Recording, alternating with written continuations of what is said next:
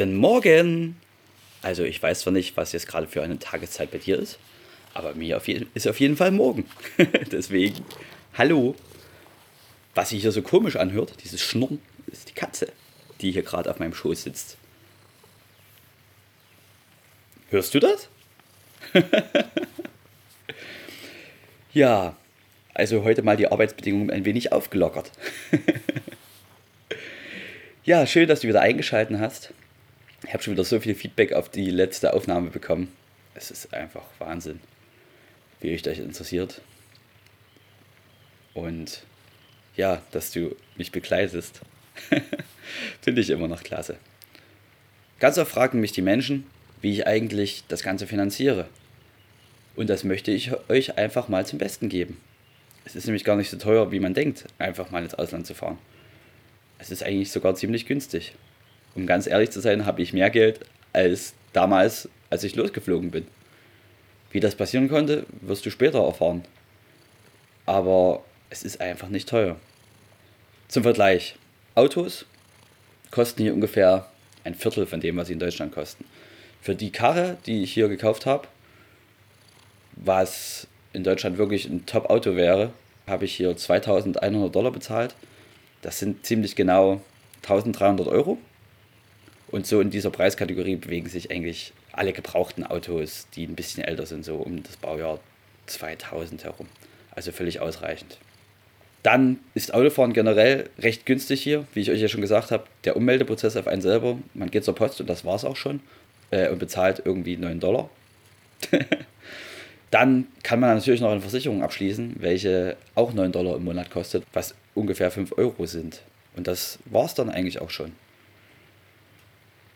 Ein anderer Kostenfaktor ist das Telefon, welches man natürlich immer braucht.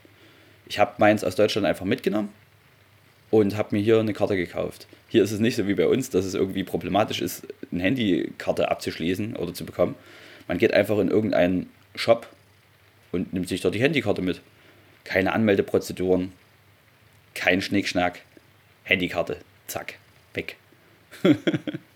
Dann hast du da so eine Art Prepaid-Vertrag und die Prepaid-Tarife sind sowas von günstig. Ich habe jetzt zum Beispiel Skinny, das ist einfach so eine Kette, keine Ahnung, was das ist. Das nutzt äh, das größte Netz, sowas wie die Telekom bei uns, nennt sich Spark.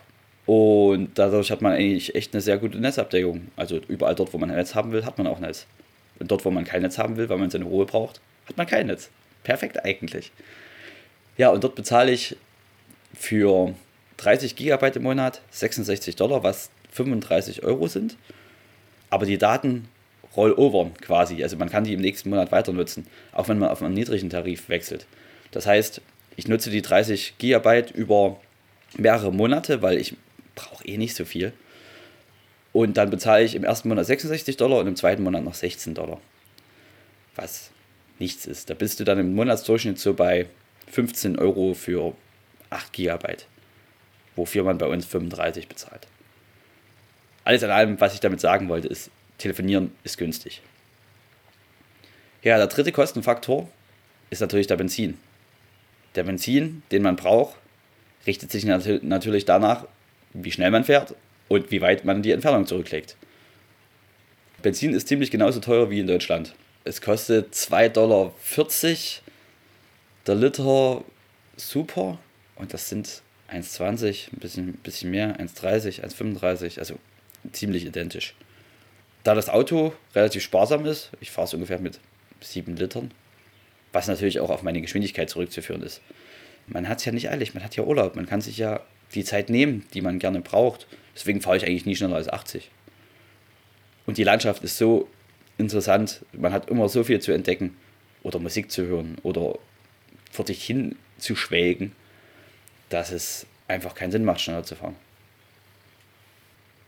Das ist wirklich, wirklich schön. ja, und dann kann man natürlich noch die Tagesetappen minimieren. Ich versuche so zwischen maximal 40 und 50 Kilometer am Tag zu fahren, wenn ich auf den Roadtrips bin.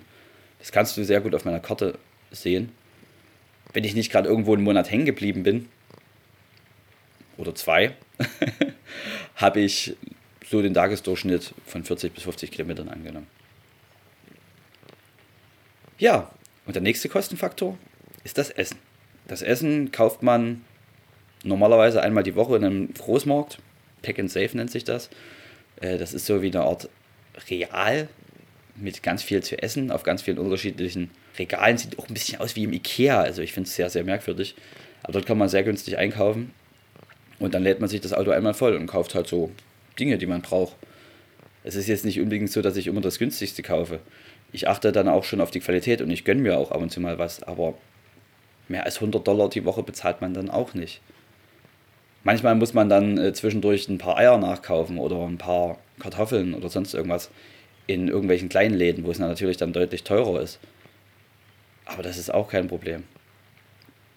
Dadurch, dass ich eigentlich wirklich fast immer selber koche, Outdoor, Indoor oder dort, wo halt gerade Platz ist, spart man dann auch eine Menge Geld. Gut, es ist jetzt kein Luxusleben. Aber man braucht halt auch einfach keine Abwechslung zwischendrin, weil das Reisen Abwechslung genug ist. Ich brauche jetzt nicht Geld für irgendwelche kulinarischen Ereignisse ausgeben. Ich muss jetzt nicht jeden Tag in die Sauna rennen, weil ich so gestresst von Arbeit bin und irgendwie wieder runterkommen muss. Ich muss jetzt nicht unbedingt noch den neuesten Fernseher kaufen, weil du hast gar keinen Platz, um den irgendwo unterzubringen. man hat eigentlich alles dabei, was man braucht. Und deswegen gibt man eigentlich auch kein unnötiges Geld aus. Alles in allem bezahle ich ungefähr 240 Dollar die Woche, wenn ich unterwegs bin. Da ist selbst äh, ein Hostel, wenn man einen Tag Regenwetter hat, mit eingerechnet. Was ja auch nur mit 20 Dollar am Abend so zur Buche schlägt. Ja, das wären ungefähr 100, 110, 120 Euro die Woche, die ich hier brauche. Wenn man das auf einen Monat hochrechnet, ist das jetzt nicht so viel. Da braucht man sich halt auch nicht fragen, wie man das finanziert. Man braucht sich nur fragen, warum das nicht mehr Leute machen. das Lustige ist, wie ich am Anfang schon gesagt habe, dass ich in der Zwischenzeit mehr Geld habe als damals, wo ich losgefahren bin. Das kommt daher, dass ich zwischendrin mal einen Monat gearbeitet habe als Kloputzer und es war einer der besten Jobs, die ich je hatte.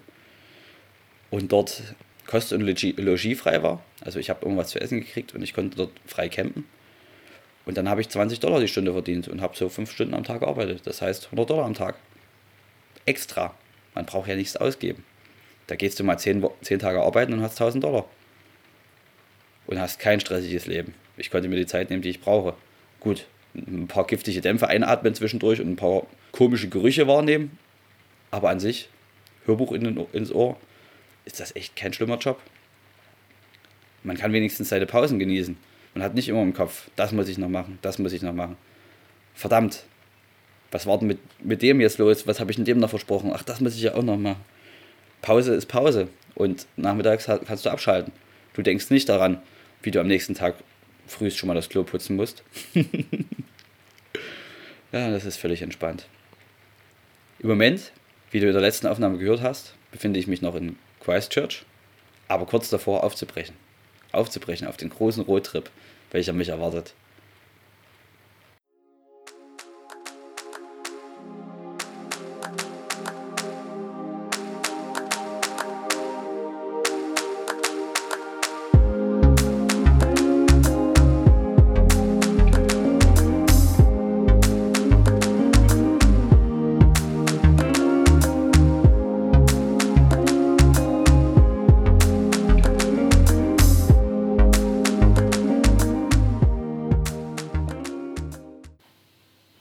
Leider wirst du das erst in der nächsten Folge erfahren.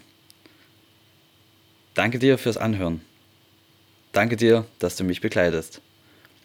Viele Leute haben mir geschrieben, dass ihnen ein kurzer Podcast lieber wäre als ein langer. Deswegen probiere ich es heute mal auf die kurze Weise. Eigentlich war angedacht, dass ich hier noch 13 Minuten hinten ranschneide, in dem von meinem Trip berichtet wird.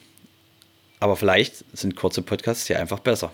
Denn ja, wer will schon eine halbe Stunde am Tag damit verbringen, den Blödsinn eines Pauls zu folgen? also, wir hatten jetzt in der ersten Folge knapp 30 Minuten, in der zweiten Folge ein bisschen was über 25 oder 20 und jetzt, ja, keine 10. Sag mir doch bitte, was dir am besten gefallen hat und wie du es gerne weiterhaben möchtest. Da richte ich mich doch ganz nach dir. Und liebe Grüße aus Nelson, sagt Paul Goes Worldwide.